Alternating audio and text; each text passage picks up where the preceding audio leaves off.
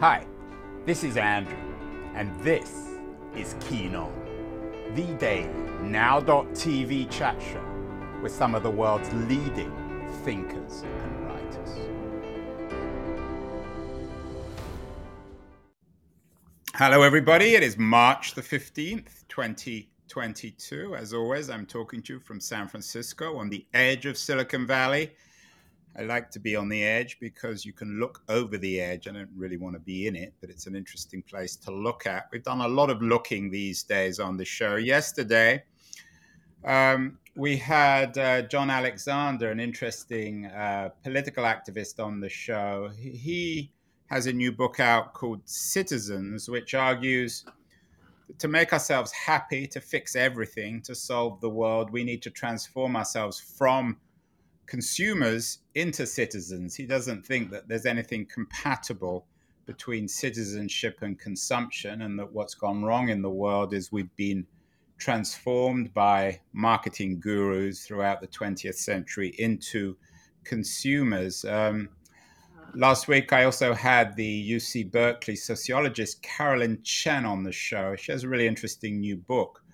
called Work, Pray, Code, which suggests that the typical Silicon Valley company is being um, transformed, in a sense, into a church. Um, there's so much spiritual emptiness, Chen believes, in America today, that the firm, the company, particularly the tech company, but not just tech companies, um, are being transformed into churches, and work itself is replacing religion or faith as the center of our lives. Of course, not everyone's a great fan of that. Um, we've had so many tech critics on the fo- uh, on on the show recently. Ari Waldman, for example, a few days ago. Uh, talked about how big tech represents an existential threat to our privacy and liberty. Waldman is certainly not the first or the last person to argue that. Uh, it's probably a little bit too pat, simple a critique these days. Certainly, there is a, a crisis of trust and inspiration. We had the business writer Stephen R.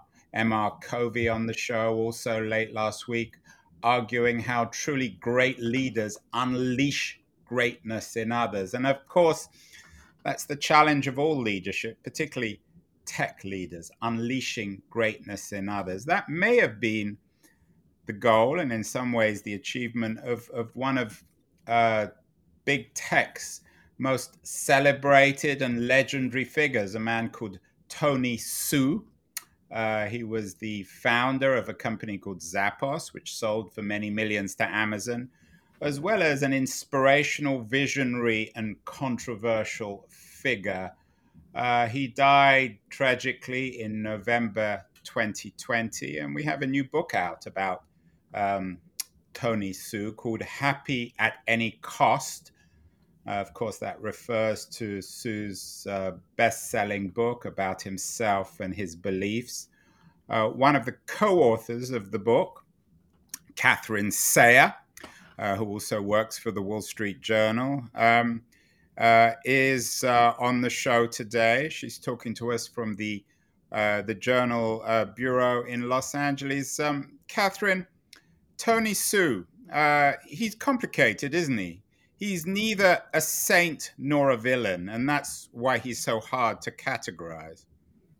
Absolutely. That's a challenge that we faced throughout writing this reporting and writing this book. You know, my colleague Kirsten Grind and I, we, we got started when, as you mentioned, Tony uh, died tragically in November, and the circumstances were really mysterious. You know, he was in a fire in a shed, uh, thousands of miles away from his home in Las Vegas, in Connecticut, at three in the morning. Um, and you know, his his death was so dark at, at such a young age, only forty six.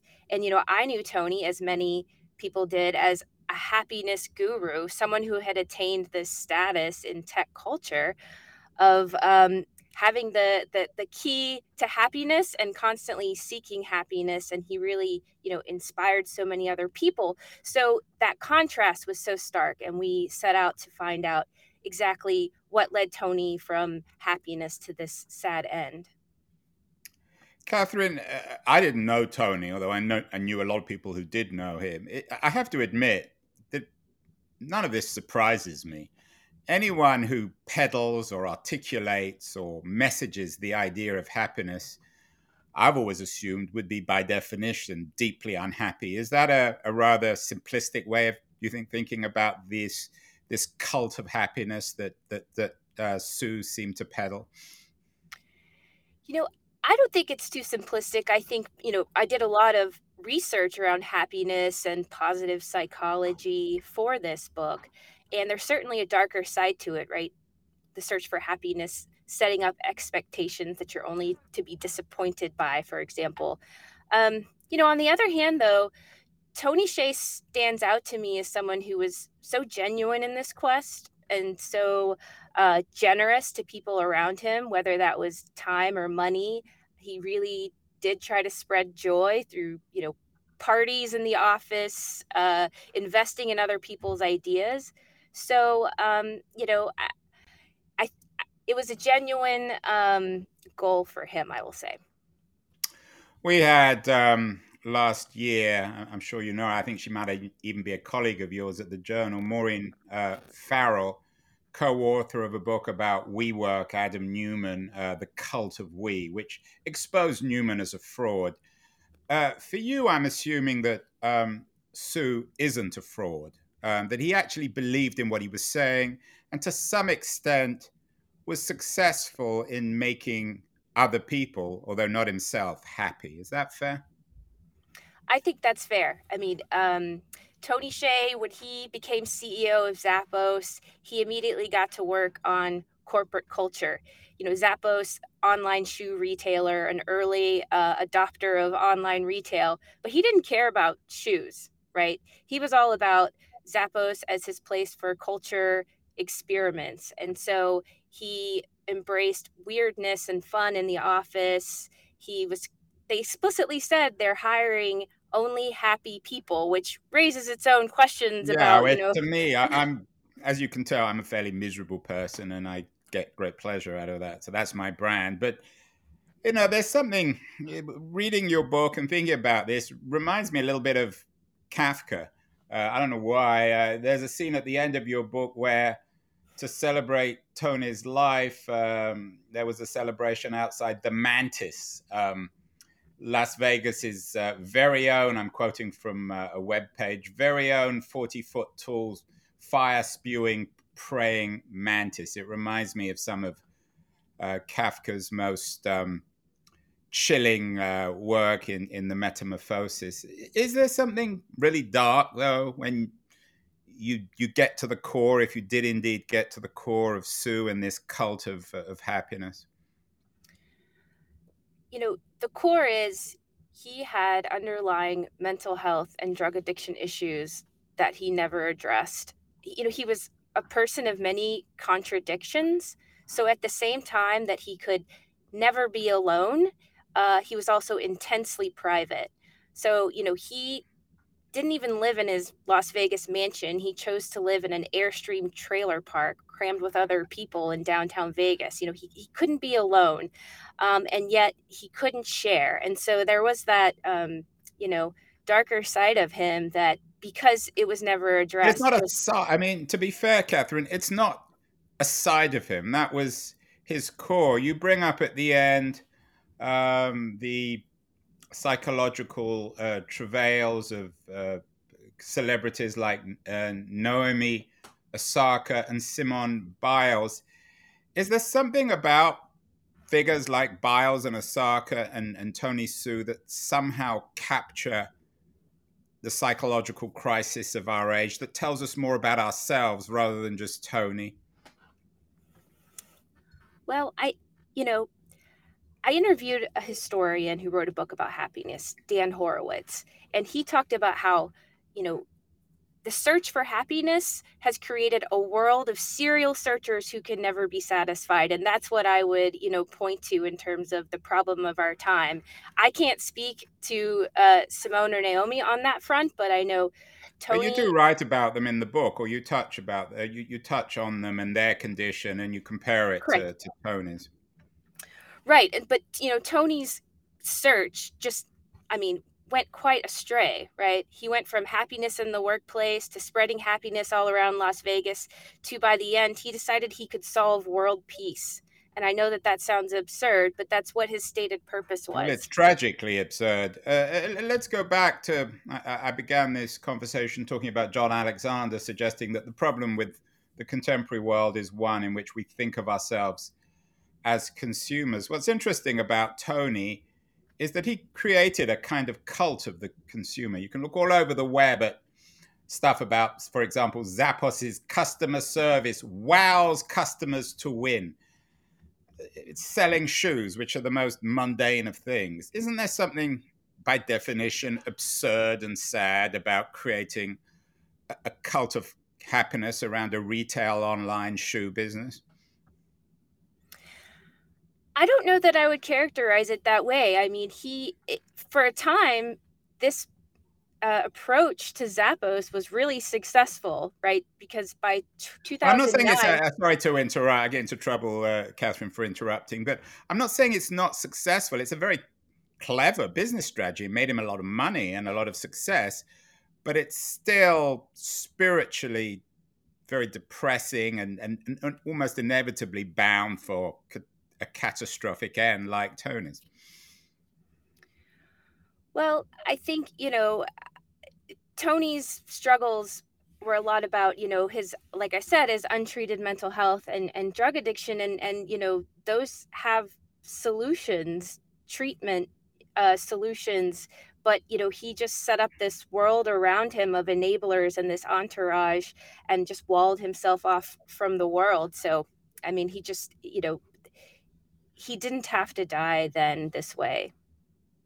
No, of course, and I, am not suggesting that. Um, we are talking with uh, Katherine Sayre, the co author of Happiness at Any Cost The Revolutionary Vision and Fatal Quest of Zappos CEO Tony Xu. Um, Katherine, uh, perhaps you might, uh, we've sort of jumped in at the deep end here, maybe begin a little bit more simply. Tell me the story of uh, Tony Xu. It's quite an unusual story from fairly modest beginnings to a Harvard undergraduate to a, a, a successful career as a, a serial uh, entrepreneur. Very briefly, go over Xu's story.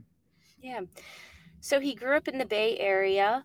Um, you know, he was a creative business minded kid coming up with startup ideas you know when he was just just a young kid um, but was under a lot of pressure. You know, his his parents were immigrants from uh, Taiwan, and he often said that they were your typical Asian American parents who demanded a lot. Um, so I think that was also kind of what led to some of his search for happiness and joy. Is that you know his upbringing was pretty strict. But as you said, he he gets into Harvard just like his uh, parents uh, wanted, and eventually moved into the startup world and launched Link Exchange, which was an early, you know, online advertisement business. Sold that to Microsoft for $265 million. So, you know, he's uh, among these um, newly minted multimillionaires and starts a venture capital fund called Venture Frogs. And he got a call one day from a man named Nick Swinmurn and said, "Hey, I've got this idea. I want to I want to sell shoes online." And Tony had to be convinced, but that's how Zappos got started. And eventually he took over as CEO. And so, you know, th- that's just the beginning. I mean, he created a, a cult status through his time at Zappos uh, with these uh, core uh, culture goals around happiness and the book. So, for example, Zappos' headquarters in Las Vegas thousands of people would fly to Las Vegas to tour these offices and meet Tony. They offered classes that an entrepreneur could take for, you know, like a thousand dollars to learn all about uh, instilling their own culture of happiness at their companies. And so he just built this this um, unbelievable uh, influence um, by the time the pandemic uh, came around, which is when things went pretty wrong for him. Was he a, a, a, a, classical charismatic? Did people fall in love with him as soon as they met him? He just had this remarkable energy and enthusiasm, uh, which which which people found um, intoxicating. Would that be one way of describing him? That's a really good question. I would say yes, in his own unique way, because um, he was an introvert in one way. You know, he wanted to be around people all the time, but didn't share a lot of his own um, personal details. But he um, definitely had this magnetism. I mean, people flocked to him because he had such an optimistic message. And like I said, you know, he he invested time and money into people around him. So people really loved him.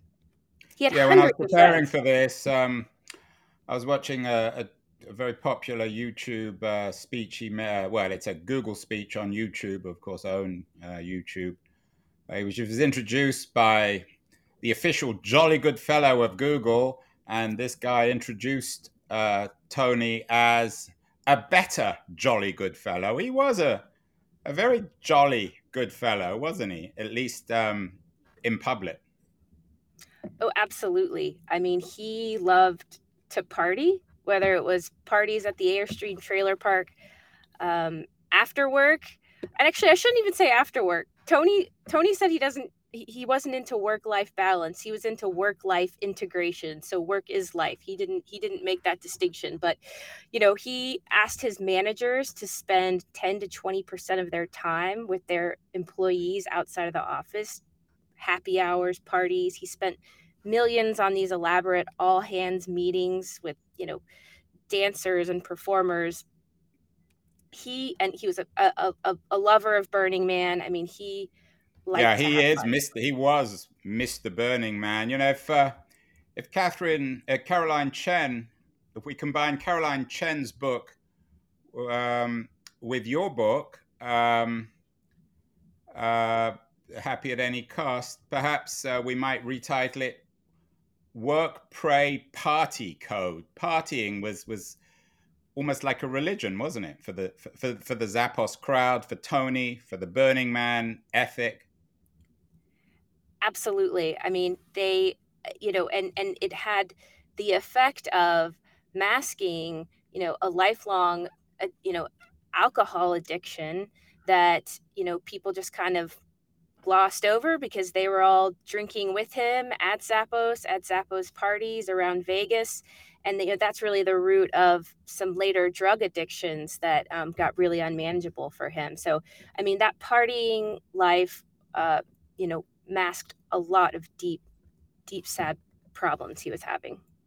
Your book's making some news. Um, one of the the headlines I, I, found online is that you suggest that the the star Jewel tried to save uh, Tony Hsu from mental decline. He certainly, you know, he he he, was a a celeb a plus celebrity mixed with the the Clintons and the Bezoses of the world. Didn't he have a girlfriend? Couldn't he find joy in in in a more conventional emotional relationship?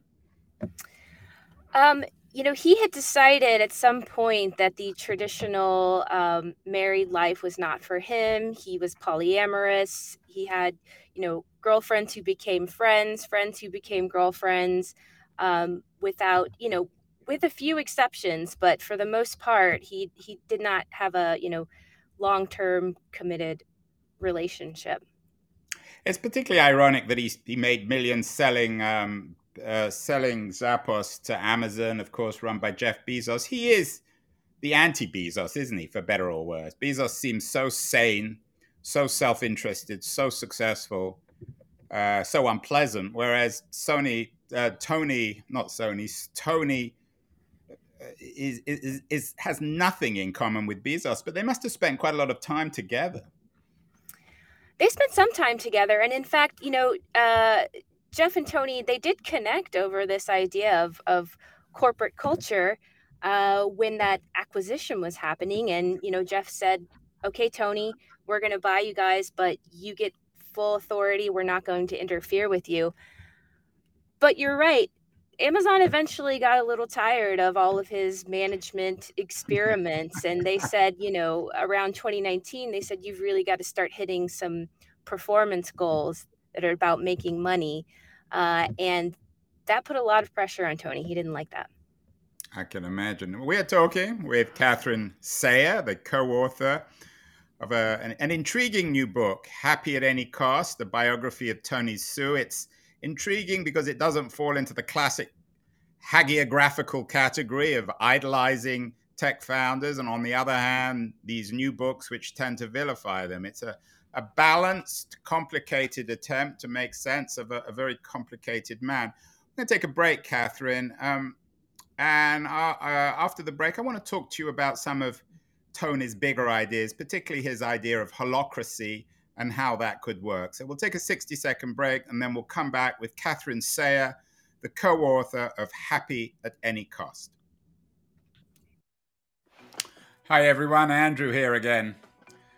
I'm not sure if you're listening or watching or even reading about this Keen On show. I certainly hope you're enjoying it, but I wanted to remind you that there are many different ways you can use to enjoy my Keen On show. The first, of course, is by, in a very traditional way, subscribing to the audio only podcast. You can do this um, using Apple or Spotify or Castbox or many of the other traditional uh, podcast distribution platforms. We're on all of them. And if you want to access uh, all the podcasts together, you can go to my LitHub page um, in their podcast section, which is dedicated to all the interviews. Uh, if you're into watching this, as opposed to simply listening, um, if you follow me on Twitter at AJ Keen, you can watch these shows live. Uh, and you can do the same um, if we're connected uh, on LinkedIn. I'm not on Facebook. I'm not a great fan of Facebook, but LitHub is. And on their LitHub live page, you can watch these shows live as well. Um, in terms of uh, recorded videos, uh, not live, you can see all the shows on the LitHub YouTube page. So, whatever your preference, whatever your taste, whether it's video or audio or text, there's no excuse for not watching or listening to my show. Now, back to Keen On. We're back with Katherine Hsieh, the co author of Happy at Any Cost, the biography of Tony Hsieh. Uh, Katherine, am I pronouncing it right? I'm, I keep on. Uh, Shay. Hsieh, whoops. Tony Shay He'll be turning in his grave, poor old Tony, because I mispronounced his name. Tony Shay, the uh, the famous founder of Zappos and many other successful um, technology uh, startups. Uh, Katherine, as I said, uh, Jewel was a big fan, and, and, and the media loved him. Uh, the media loved him because they saw him as a utopian.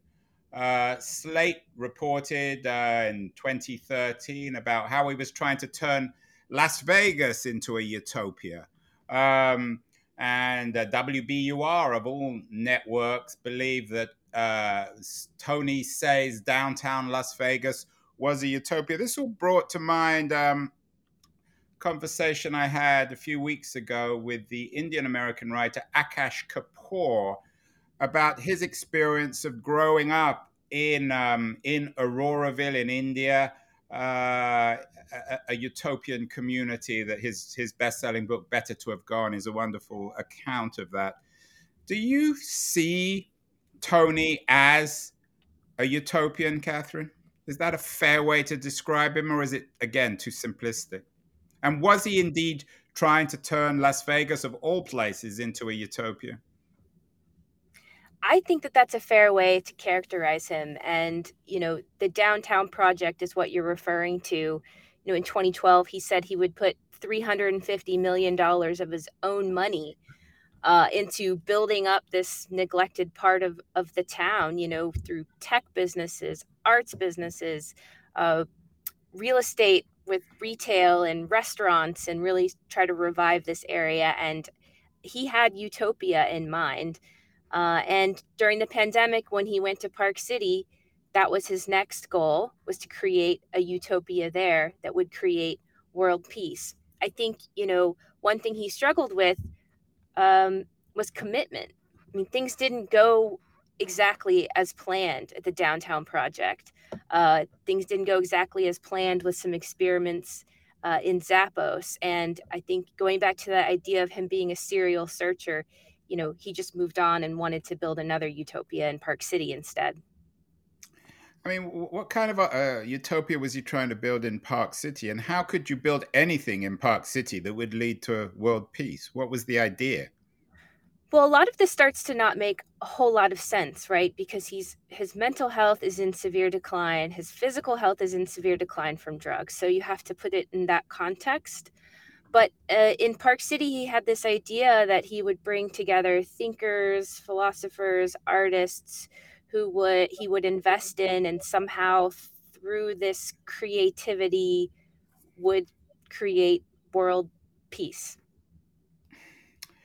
It's unconvincing and, and it's clear to me that you're not particularly convinced. One word that i've always associated with tony is this notion of holacracy uh, it was something that i'm not sure if he personally promoted, but it was certainly associated with Zappos, re architecting corporations so that they existed without a center in an odd, eerie, existential kind of way. I guess that reflected his own mental state.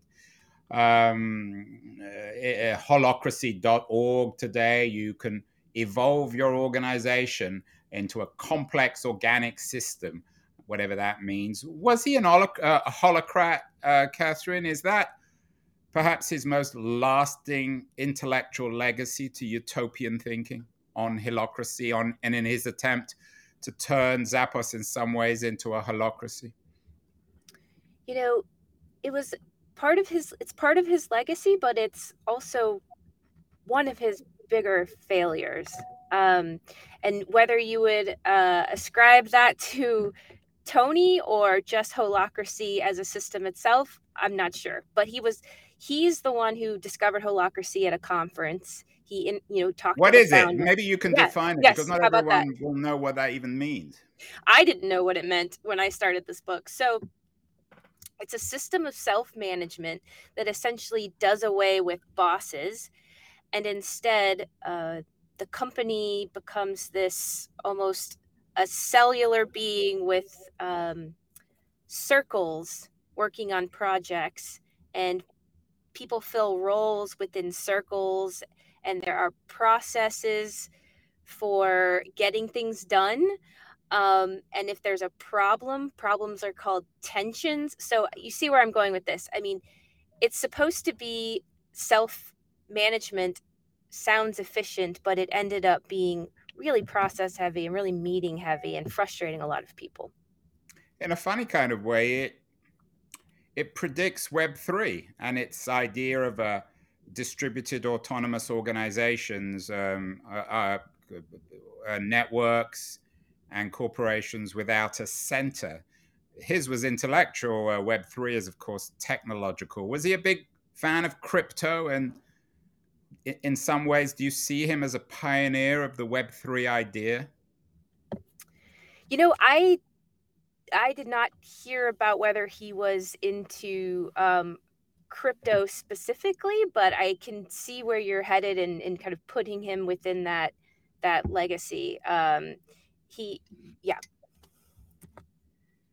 Do you think? I mean, I assume he invested in crypto. He invested in most stuff, and he must have he must have got pitched a lot of crypto ideas. Oh, I'm sure. I mean, for sure. He got pitched many ideas and ended up investing in a lot of them. He's a smart guy. I mean, he was a smart guy. Went to Harvard. Did he have any political sensibility? I mean, what would he have made of the kind of argument of somebody like John Alexander that we've simply got to stop being uh, consumers and become citizens? Politics is the answer, consumption is the problem. What would he have made of that argument? I think in the latter years of his life, he would at least say he agreed with that. Uh, you know, he, you know, symbolically, he decided to stop wearing shoes. He didn't care about shoes anymore. He didn't care about consumption. He was after these loftier goals. And so, you know, again, though, that, you know, it relates to he had some serious mental health struggles that, you know, clouded all of that. What did he think of the generation of the Silicon Valley ideal. Now we, our screens are now full of um, dystopian narratives of Tra- Travis Kalanick at Uber, um, Elizabeth Holmes, uh, Neumann at WeWorks. Did he acknowledge that the Silicon Valley ideal, which he kind of represented as a startup entrepreneur, as someone who sold his startup for several hundred million dollars, would have he acknowledged that there's something gone seriously wrong with startup tech? I think he would have, most certainly. I mean, that's that's why he was on this search for something bigger, something deeper. Um, I, yeah, I think I think that he would have acknowledged it. I don't know how um, much time he would have spent really, you know, exploring it before he was off to his next idea. Katherine, you're talking to me from Los Angeles, heart of Hollywood. Times notes that Hollywood bets, bets big on the big uh, on the bad entrepreneur, the, the the you know the fictional versions of Holmes and Kalanick. Do you think they're making a mistake, or we collectively are making a mistake in vilifying these tech entrepreneurs in such a a dark way?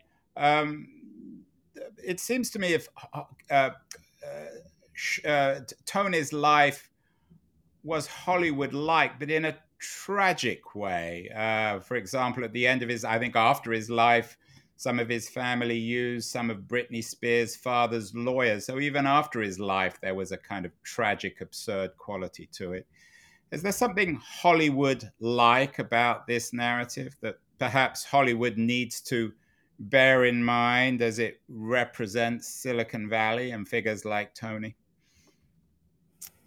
Um, I mean, his life certainly had the highs and the lows of a of a Hollywood story. I don't, you know, I, I, I don't see room to, you know, vilify Tony. I'm not saying you, are saying that, but like I, I, I wouldn't put him in the same category as an Adam Neumann or an Elizabeth. No, no, Holmes. that's my point. Is that yeah. that we can't. I mean, it, that's too easy. Yeah. Either we we did it with Zuckerberg. We've done it both ways with Zuckerberg. The social con- uh, the the social contract movie heroized him, and now he's the sort of most satanic figure in our culture. But we've got to we've got to realize a more balanced v- view and take on these people because they're so important. I mean, they're not marginal characters, whether it's Tony or Zuckerberg or Kalanick. These people are reshaping our world. They are, and I have to believe that Tony would have continued to have a very positive impact on the world if he had addressed, you know, his inner problems, if he had taken a moment to, as Jewel warned him before his death, she said, get grounded, you know, take a moment. And I think that if he had gotten grounded, um, I mean, his his life started off with so like i said so such a genuine search for happiness for others that i think he could have accomplished a lot more if he had addressed his mental health. Finally uh, katherine is there a particular anecdote you think that captures tony's life? A story that really reveals i think the sadness of his life more than anything else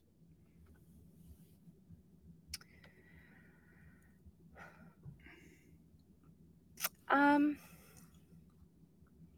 you know, I think, I, I think to when he was getting set up in Park City in, in during the pandemic, right? You know, everything was on lockdown. His oldest friends and family are, you know, uh, uh, sheltering far away from him, and he just cannot be alone. And so he starts making calls. Who has he? Who? What acquaintances? Friends has he met along the way who are free enough to just come live with him in Park City. And he was offering them, hey, what did you make last year in salary? I'll double your salary if you'll just come live in Park City. And, you know, I, that, that loneliness to the point of, you know, making him so vulnerable to people who use him, that's um, one of the, the, the sadder moments that, that I think about. Yeah, he was on a quest for something. I had the Australian writer Wendy Syfret on the show. She has a fascinating new book out, The Sunny Nihilist, the declaration of the pleasure of pointlessness. Uh, Tony might have read that. He was looking for something and he never found it, did he? He didn't. I don't know if he could have defined exactly what he was looking for. Uh, you know, just a side note, I mean, one of the odd things I ended up researching for this book was the history of the use of nitrous oxide. You know, the gas we know as whippets kind of seems like a silly uh, party drug, but for him, it was giving him these experiences that he felt were getting him closer to these big life answers. But the high would wear off, and he didn't really know what the answers were anymore.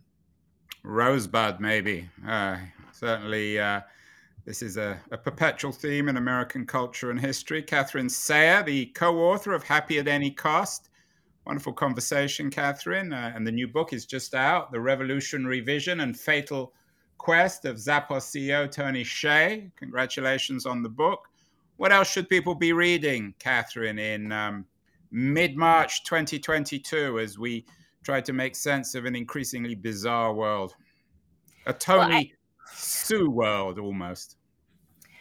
Well, I have to recommend uh, the book Happier question mark by Daniel Horowitz, the historian I mentioned earlier. It's just a fabulous take. I think about it all the time on our happiness culture. Um, and then after I got done with the book, I started getting back to some fiction reading. So I'm in the middle of Jonathan Franzen's Crossroads, and I'm really loving that. Another f- philosopher, rather jaded one of American happiness. Uh, I think we'll have to get that um, so, is he a sociologist, the author of the book Happiness? He's a historian at Smith College. Mm, do you know him? I got to interview him for the book. He was really mm, helpful. I'll have to interview him for the show. Finally, Katherine, we're asking all our guests this. Uh, Katherine Sayre, the author of Happy at Any Cost. Uh, Katherine, who runs the world in March, mid March 2022? Who's in charge? Okay, well, I think I'll deflect on world events and say, in, in my little world, um, my dogs are ruling my world because now, as we are going back to normal life, I'm feeling guiltier than pre pandemic levels of leaving them at home. So they're kind of ruling my world.